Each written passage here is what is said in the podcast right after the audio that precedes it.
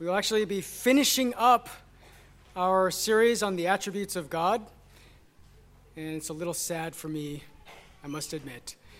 But if you would, uh, please take your Bible and turn with me to the book of Isaiah.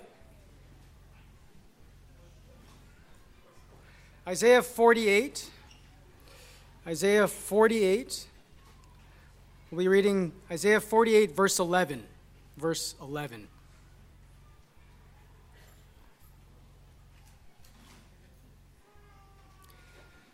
For my own sake, for my own sake, I will act. For how can my name be profaned? And my glory I will not give to another. This is the word of God. Let us pray.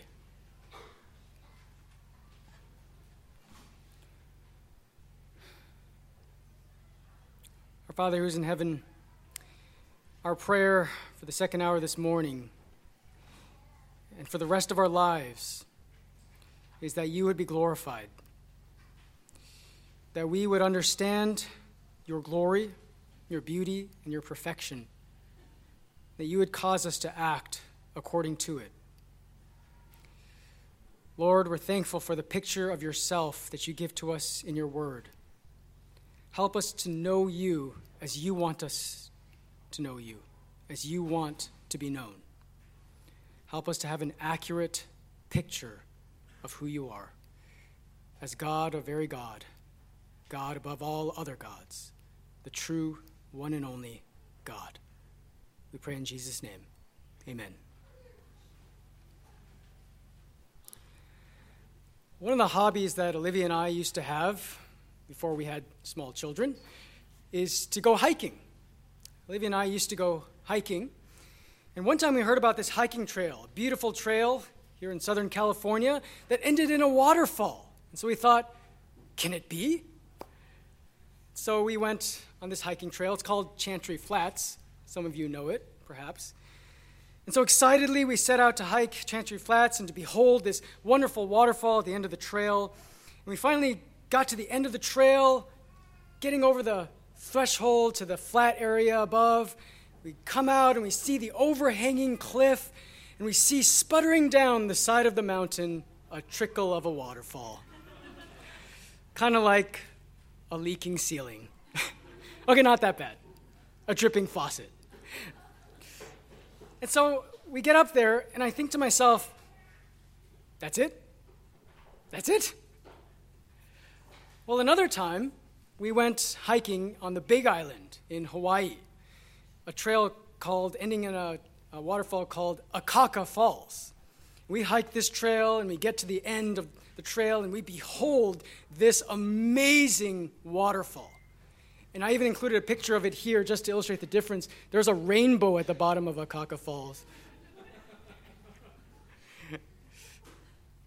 and when we saw this waterfall, I thought, now that's a waterfall. That is beautiful. That is glorious. We all know glory when we see it. We all know beauty when we see it.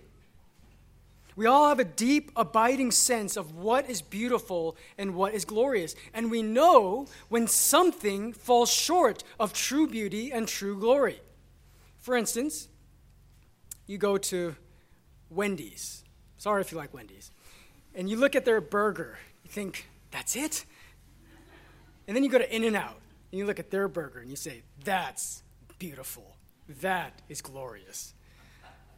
Or, let's say you're just happen to be watching a USC basketball game and you look at them and you say, oh, the way the red and the yellow, they just clash.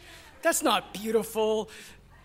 And then you go to a UCLA basketball game and you see the, the beautiful baby blue powder mixed in with the gold and the fluidity of the motion offense, even if their defense is horrible. And you think, now that is beautiful. That is glorious. We all have a deep, abiding sense of what is glorious, what is beautiful. Well, today, regrettably, we arrive to our final session on the attributes of God. And if we could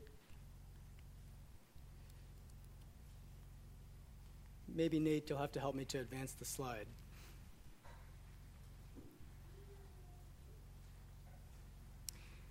Well, we uh, arrive at our final study, our final session on the attributes of God.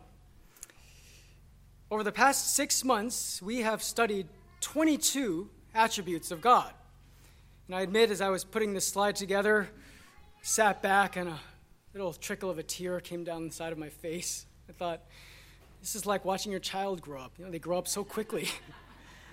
I can't believe that we've actually covered all of these attributes of God over the past six months, and now we've finally come to the end. We have seen over the past six months the incommunicable attributes of God, the communicable attributes of God, broken down into the intellectual, the sovereign, and the moral attributes of God. And today we finally arrive to our final session on the attributes of God, the attributes which we will call the summary attributes, the attributes of perfection, beauty, and glory. Now, perfection, beauty, and glory are called summary attributes because they summarize the rest of God's attributes. They are descriptive of all of God's attributes. So, as an illustration, let's take all the attributes of God and let's put them in the center. And we'll put them in this red dot, this red circle. At the center of this circle represents all of the attributes that we have talked about over the past six months. In all of God's attributes, God is perfect. In all of God's attributes, God is beautiful. And in all of God's attributes, God is glorious. And so, what we mean when we say that these are summary attributes is you could think about it like this perfection surrounds the attributes of God. God is perfect in his independence. God is perfect in his immutability. God is perfect in his omnipresence. God is perfect in his eternity. God is perfect in his love, and so on and so forth. You could do the same with beauty. God is beautiful in his independence. God is beautiful in his immutability. God is beautiful in his omnipresence, and so on and so forth. And you could do the same with glory. God is glorious in his independence. God is glorious in his immutability. God is glorious in his omnipresence. God is glorious in his eternity, and so on and so forth. That is why these are called the summary attributes of God, because these three attributes describe all of the other attributes of God. So let's start first with perfection, the perfection of God. Grudem defines God's perfection as God's perfection means that God completely possesses all excellent qualities and lacks no part of any qualities that would be desirable for him. In all of God's attributes, he is perfect. God lacks nothing. We cannot improve upon God's attributes. God possesses everything that God is meant to possess. God needs nothing more. Matthew 5:48 says, "Therefore you are to be perfect as your heavenly Father is perfect." God completely owns every attribute in all its fullness in such a way that he is completely and totally excellent. There's nothing that we can do to improve upon God. Nothing should be added to God's attributes, and nothing should be taken away from God's attributes. They are complete as they are. God Himself is perfect, and everything He does is perfect. The works of God are perfect. Deuteronomy 32, verse 4 says, The rock, his work is perfect, for all his ways are just, a God of faithfulness and without injustice. Righteous and upright is he. God's work is perfect. Furthermore, God's ways are perfect. David says of God in Psalm 18, verse 30, His way is perfect. The ways of God are perfect. Whatever he does is perfect. And finally, whatever God says is perfect. God's word is perfect. Psalm 19, verse 7 says, The law of the Lord is perfect. Now let's move on to the beauty of God. Grudem defines the beauty of God as that attribute of God whereby he is the sum of all desirable qualities. Beauty is loveliness or desirability. Again, beauty defines all of God's attributes, and this is why we call it a summary attribute. Jonathan Edwards is perhaps America's most famous theologian, which is interesting because actually, this is completely as a side note, but when Jonathan Edwards lived, he was not American because America didn't exist. But anyway, he is America's most famous theologian. we claim him as our own. Well, he is most famous for preaching what? Sinners in the hands of an angry God. That's what everybody thinks of when they think of Jonathan Edwards. And sadly so, because actually, if you study Edwards, he is called the theologian of God's beauty, the theologian of beauty. Because Edwards saw so much of his theology through the lens of the beauty of God. And he, perhaps more than any other theologian, developed the idea that God is beautiful. Edwards called God primary beauty, primary beauty. All other things have secondary beauty. The beauty of everything and anything else in our world, in our galaxy, in our universe that has beauty only has beauty because it participates in the beauty of God. It only has beauty because it participates in primary beauty. It shares God's beauty. So, Edwards described the primary beauty of God, which is broken down into intrinsic and extrinsic beauty, and then secondary beauty. So let's look first at primary beauty, and we'll look first at intrinsic beauty. Intrinsic beauty, which you could think of as objective beauty, is the first aspect of primary beauty. And there are several Hebrew words for this kind of beauty. For instance, Isaiah 33 17, your eyes will see the king in his beauty. And here, beauty means excellence, inherent excellence you will see the king in his objective, inherent, intrinsic excellence. Psalm 50, verse 2 Out of Zion, the perfection of beauty, God has shown forth. And here, beauty means attractiveness or desirability. God is objectively desirable. Now, as you can tell, I intend to argue, and not just me, but Edwards, intends to argue that beauty has an objective component to it.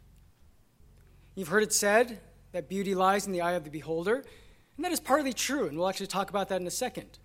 But even more than that, beauty has an objective component to it. We don't just make up beauty when we behold things, we acknowledge beauty. We discover beauty. We recognize beauty. We perceive beauty. Beauty is an adjective, it is a property, it is an attribute of God. Just like wisdom or power or omniscience, God objectively is beautiful. Now, again, instinctively, we understand the objective nature of beauty. Nobody goes to the Grand Canyon, opens their door, steps out onto the side of the cliff, and says, Oh, the sight of that just makes me want to vomit. Nobody does that. Nobody sees a rainbow and says, ugh, that color scheme, it just clashes. It just doesn't go together. Nobody does that.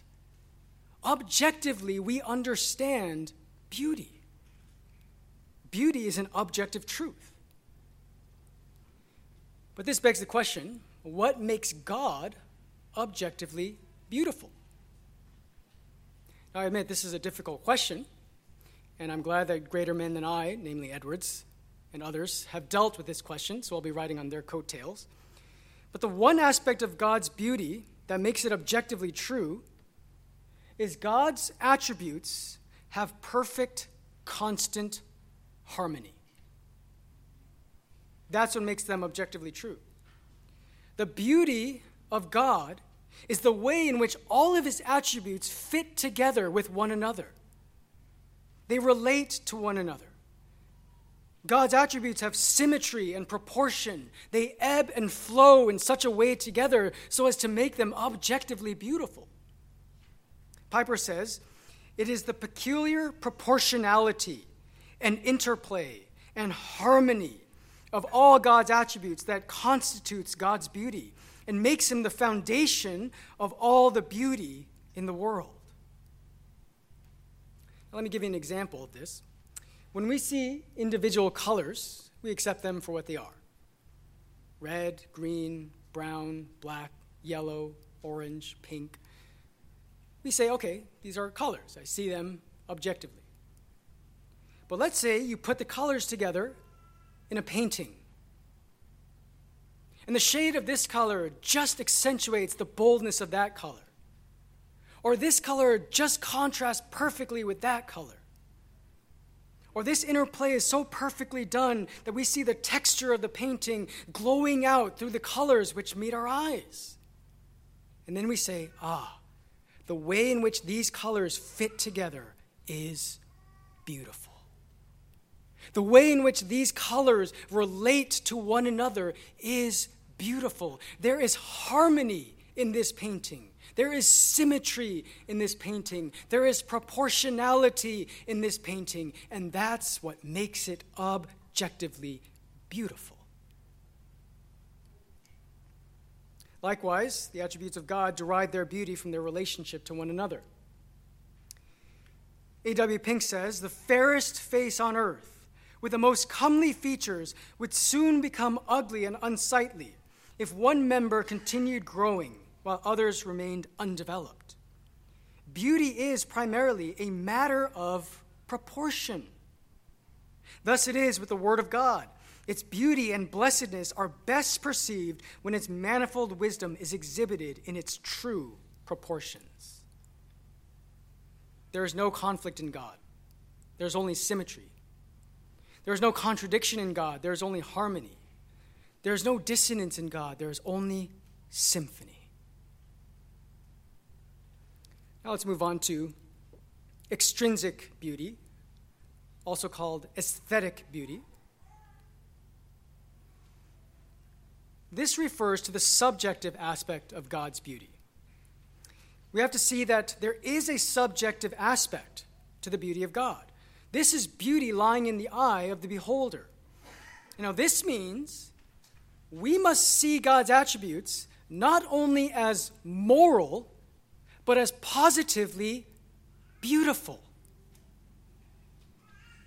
We must worship God not just because He is so holy or so transcendent or so powerful. We worship God because He is beautiful, because He is desirable.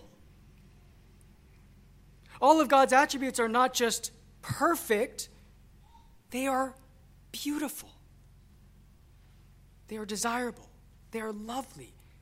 God Himself is a beautiful God. Psalm 27, verse 4 is where we see this word being used. One thing I have asked of the Lord that I will seek after, that I may dwell in the house of the Lord all the days of my life, to behold the beauty of the Lord. Now, in this verse, the word beauty and to behold the beauty means to have pleasure in the perception.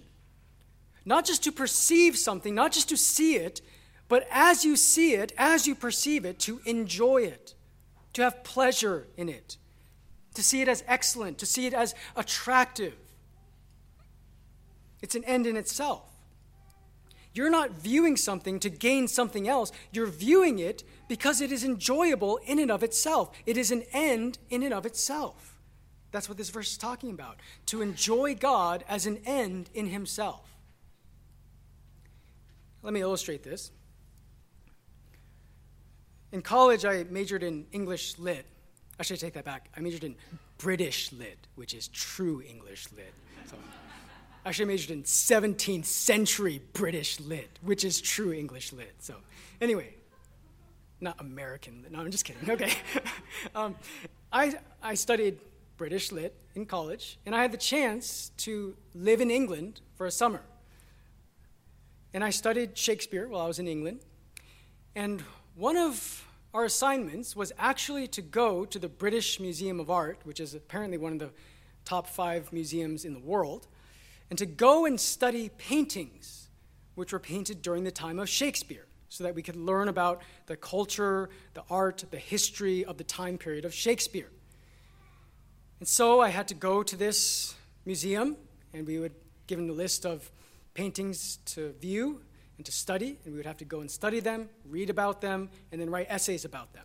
So, in a sense, I went to see these paintings to get a grade.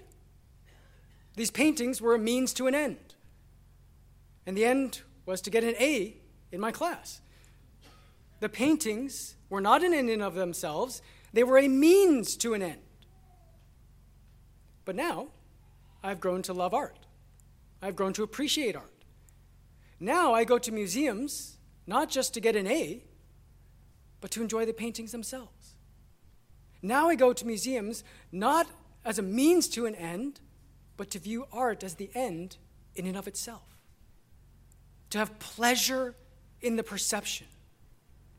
To enjoy God, not as a means to an end, but to enjoy the beauty of God as an end in and of itself.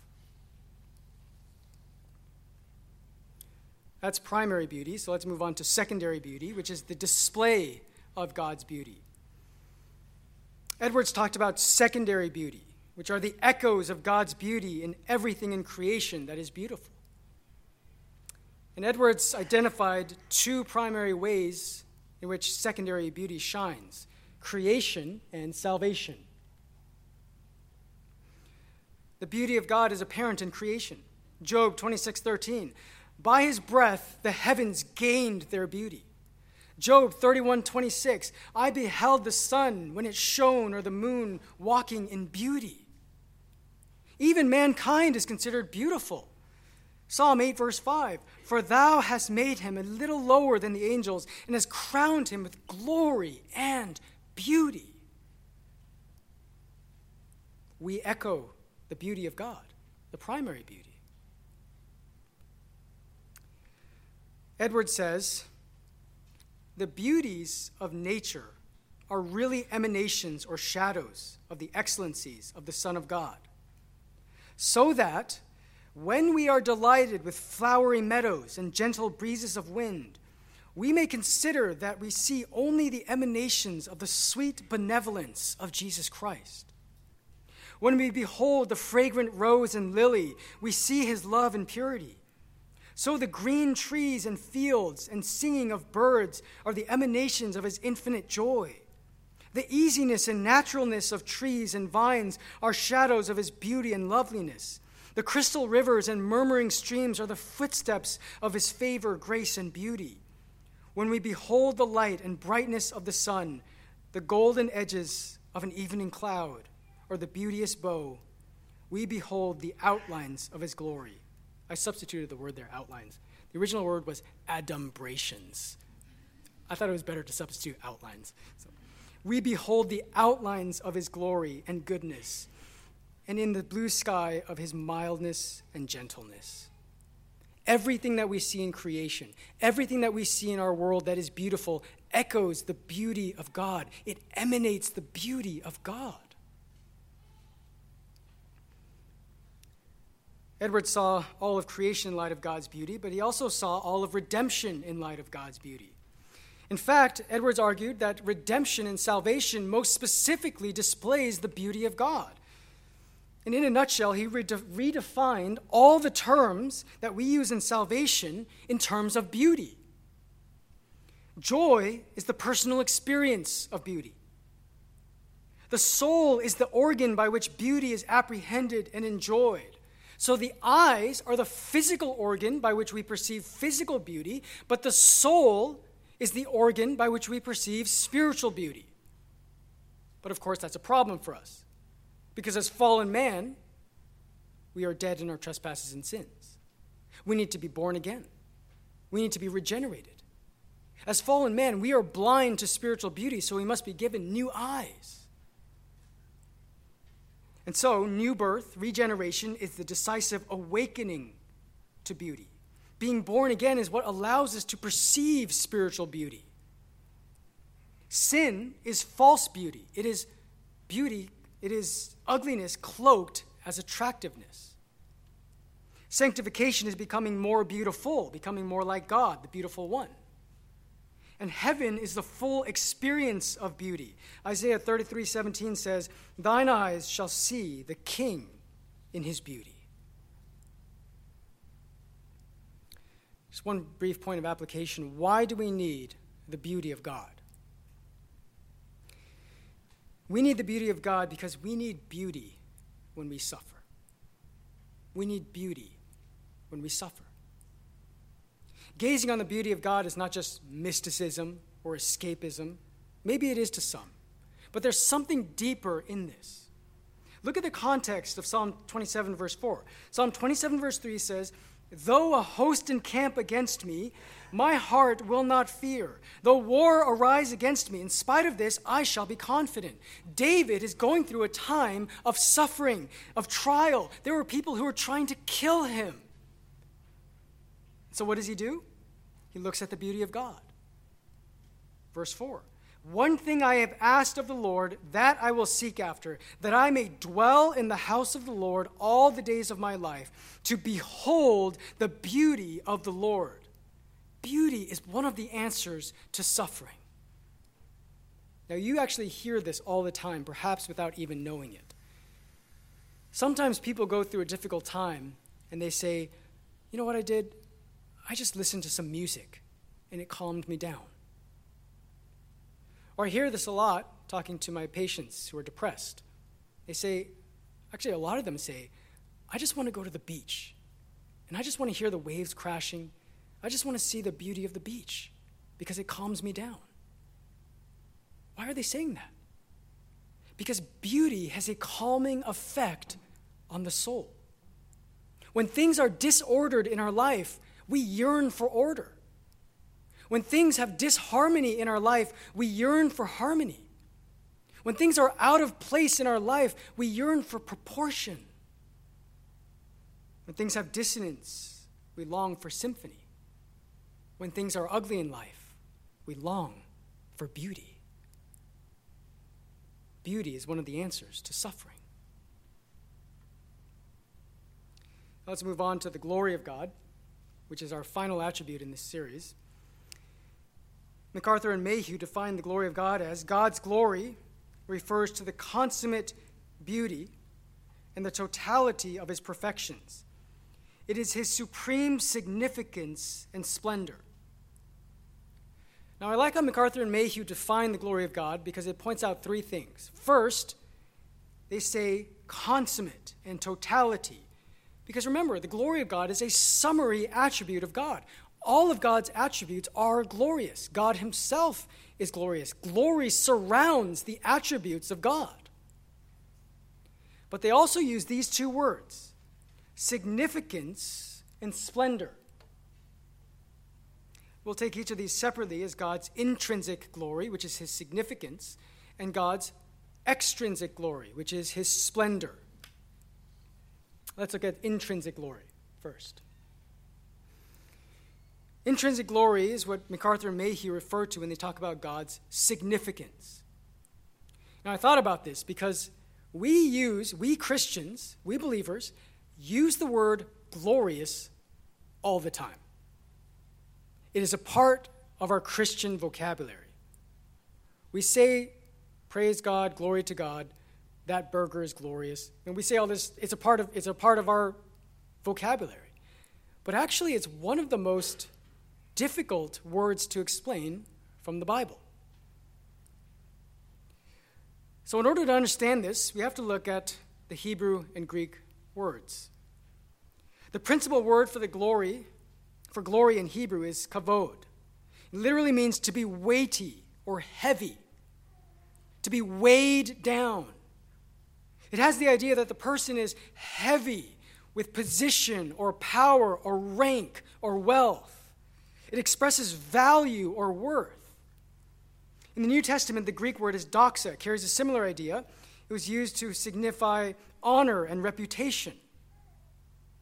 So, in both of these words, the picture is of a scale, and one side of the scale is being weighed down with precious jewels, precious metals gold, silver, jewels, precious stones. It is weighed down, it is weighty, it is heavy because it is significant. we actually have semblances of the way that we use this word today. For instance, in the military, whenever you see a very important soldier, or a decorated soldier, or a decorated general, and they wear, they wear their uniform, what do you see on their uniform? Pins, purple hearts, medals, weights. And you can tell the significance of this soldier or this general by how many weights they have on their uniform.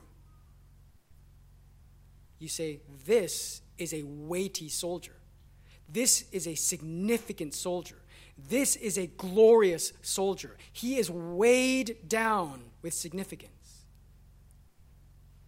That's why C.S. Lewis wrote his book entitled The Weight of Glory. That which is glorious has weight, it has value, it has significance. So when we say that God is glorious, we mean that God is valuable, God is significant, God has great worth. God is weighed down with glory. Kavod is contrasted to things which are light and worthless. The opposite of weightiness is lightness. In the ancient days, if you were trying to pay for something in the marketplace and you placed feathers on the scale and it did not tip the scale, they would not sell you things. It is light, it is of little value, of little worth. This is why Daniel tells Belshazzar in the famous passage of the writing on the wall, Daniel 5:27, "You have been weighed and found wanting." God tells this pagan king, You may think you're glorious. You may think you are significant. You may think that your kingdom has value and power and weightiness, but you have been weighed in comparison with my glory and found wanting. You are light, Belshazzar.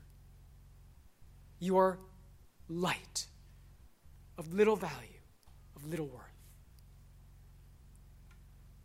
Robert Reymond says, God's glory is the sum total of all of his attributes as well as any one of his attributes.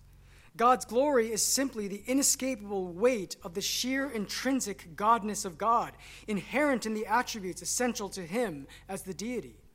For the creature to deny to him any one of his attributes is to attack the very glory of God and to deny him that without which he would no longer be God. Or to ascribe to him any attribute which he himself does not expressly claim to have is again to represent him as something less than he is, and thus to attack his glory. For this reason, it is imperative to listen carefully to God's description of himself in Scripture. So, where have we seen God's glory, brothers and sisters? In the last six weeks, six months of our study. All of the attributes of God make up the glory of God, the value of God, the worth of God, the significance of God. Over the past six months, we have been beholding the glory of God. This is God's intrinsic glory, intrinsic value, that which He has had from eternity past and that which He will have to eternity future. This is the glory that God Himself enjoyed within the Trinity even before the foundation of the world. Jesus prays in John 17, 5, Now, Father, glorify me together with yourself, with the glory which I had with you before the world began. Before humans, before the earth, before angels, before demons, before anything, God had glory. God had intrinsic worth. Even before there was anybody around or anything around to appreciate that glory, God was still glorious. God still had intrinsic value. God still had intrinsic worth. From eternity past to eternity future, God will forever be valuable. God will forever be significant. God will forever be glorious. But there's a second kind of glory, which we will call extrinsic glory. The Hebrew word kavod also speaks of the manifestation of light by which God revealed himself, whether in the light, night, lightning flash or the blinding splendor. The second kind of glory is God's communication of his glory to us. Grudem says this is the visible manifestation of the excellence of God's character. This is the kind of glory that we can see and appreciate. Now, this is hard to grasp, but, but the best illustration of this is what is called the Shekinah glory of the Old Testament. Shekinah is a Hebrew word which refers to the presence, the presence of God. Shekinah means presence. And so Shekinah glory is the glory of God's presence. And you remember in the Old Testament, many passages of the glory of God shining out in a visible light. Exodus 13 21, God appeared in a pillar of fire. That's the glory of God that you're seeing. You remember Exodus 16 10, the glory of the Lord appeared in the cloud. Notice it does not say the Lord appeared in the cloud, it says the glory of the Lord appeared in the cloud. Ezekiel 8 2 describes God the Son, the appearance of fire, and from his loins and upward, the appearance of brightness, like the appearance of glowing metal. That's the extrinsic glory of God, the shining forth of God's glory. Now, in the New Testament, as you know, for much of Christ's earthly ministry, he, in a sense, hid his glory but there were passages which did reveal the extrinsic glory of the Lord Jesus Christ, second person of the Trinity. For instance, Christ peeled back the curtain in the transfiguration. Matthew 17, verse 5 And he was transfigured before them, and his face shone like the sun, and his garments became as white as light. What is shining forth? the extrinsic glory of Jesus Christ. And one day in heaven, we will behold the extrinsic glory forever and ever.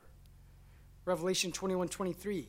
And the city has no need of the sun or of the moon to shine on it, for the glory of God has illumined it, and its lamp is the Lamb. Now, how do we glorify God? This is a very important question for us Christians because it is our life's mission to glorify God. It is the church's mission and purpose to bring glory and worship to God. Well, John Frame says Scripture calls on us to glorify God. In one sense, of course, we cannot increase God's glory. But when we speak truly of him and obey his word, we enhance his reputation on earth, and we ourselves become part of the created light by which people come to know God's presence. So Jesus says that his disciples are the light of the world, as he is. Our words and our lives bring praise to God, which shows his glory light to the world. To glorify God, then, is simply to obey him and therefore to proclaim his greatness by our words and deeds. The glory of God is God's motivation for all things. We are predestined for God's glory, Ephesians 1. The universe was created for God's glory, Psalm 19. Human beings were created for God's glory, Isaiah 43. Salvation is given for God's glory, 1 John 2. Sanctification is achieved for God's glory, Psalm 23. Suffering is for God's glory, Philippians 1. Damnation of sinners is for God's glory, Romans 9. The return of Christ will be for God's glory, 2 Thessalonians 1. All things that happen, happen for God's glory. Romans 11, 33 to 36. And the deepest motive in the heart of God is his own glory. Isaiah 48 11, For my own sake, for my own sake, I will act.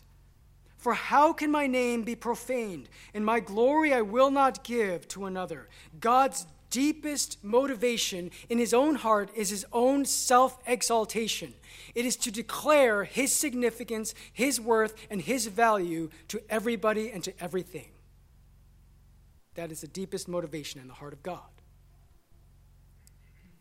So, in summary, perfection is the completeness of God's attributes. Beauty is the harmony and enjoyment of God's attributes. Glory is the worth and splendor of God's attributes. Well, I'd like to close today with three brief points of application. First, the beauty and glory of God should humble us. The beauty and glory of God should humble us. We have learned a lot of theology over the past six months. And the tendency of our sinful hearts is to become proud. Because perhaps now we know a lot of terms that perhaps other Christians do not know, or perhaps many other people do not know. But, brethren, theology should not make us proud. Theology should humble us. A proud theologian is an oxymoron. If you're proud, you don't really know your theology. 1 Corinthians 8 1 Knowledge makes arrogant, but love edifies. Knowledge puffs up, but love builds up. Brethren, theology shouldn't make us more proud, it should make us less proud. Because when we are proud, what are we really trying to do? Seek glory for ourselves. We are seeking to steal God's glory. But when we learn theology, that ought to drive us to give God's glory, not steal God's glory. The more we learn about God, the more humble we should become. The more we should become like John the Baptist. May he increase, may I decrease. Secondly, the beauty and glory of God should remind us of the gospel. Jesus Christ is the truest and fullest expression of beauty and glory. Isaiah 4, verse 2 says, In that day, the branch of the Lord, and that's Jesus. There's a reason, I did not capitalize that. That is capitalized in the translation. There's a reason why the word branch is capitalized, because Jesus is the branch of the Lord. In that day, the branch of the Lord will be beautiful and glorious. Jesus is the most beautiful, most glorious one. However, Isaiah 53, verse 2 tells us about Jesus For he shall grow up before him as a tender plant, and as a root out of a dry ground. He hath no form nor comeliness, and when we shall see him, there is no beauty that we should desire him. Jesus Christ, the most beautiful one, gave up his beauty so that we could become beautiful in him. The beauty and glory of God should remind us of Jesus Christ and the gospel. Lastly, the beauty and glory of God should cause us to worship. It should cause us to worship. Now, brothers and sisters, again, I hate to harp on this, but I think we need it. Personally, I need it. We have learned a lot of theology over the last six months. And the purpose of learning theology is not for the sake of theology in and of itself. We have not just been learning theology, we have been learning about God. This is who God is. This is our God. This is the God of the Bible. As we go through all of these terms and all of these attributes and all of these perfections and all of these properties of God, we must not forget we are talking about God. We are learning about God. So, as we study theology, as we study the attributes, this should drive us to worship. This should drive us to bend the knee, bring ourselves low, and worship and praise God for who He is. This is our God. Let us meet the God of our theology. So, as we bring our series to a close, I leave us with the words of Isaiah 40, verse 9, right where we started. Get you up to a high mountain, O Zion, herald of good news. Lift up your voice with strength, O Jerusalem, herald of good news. Lift it up, fear not. Say to the cities of Judah, Behold your God. Let's pray.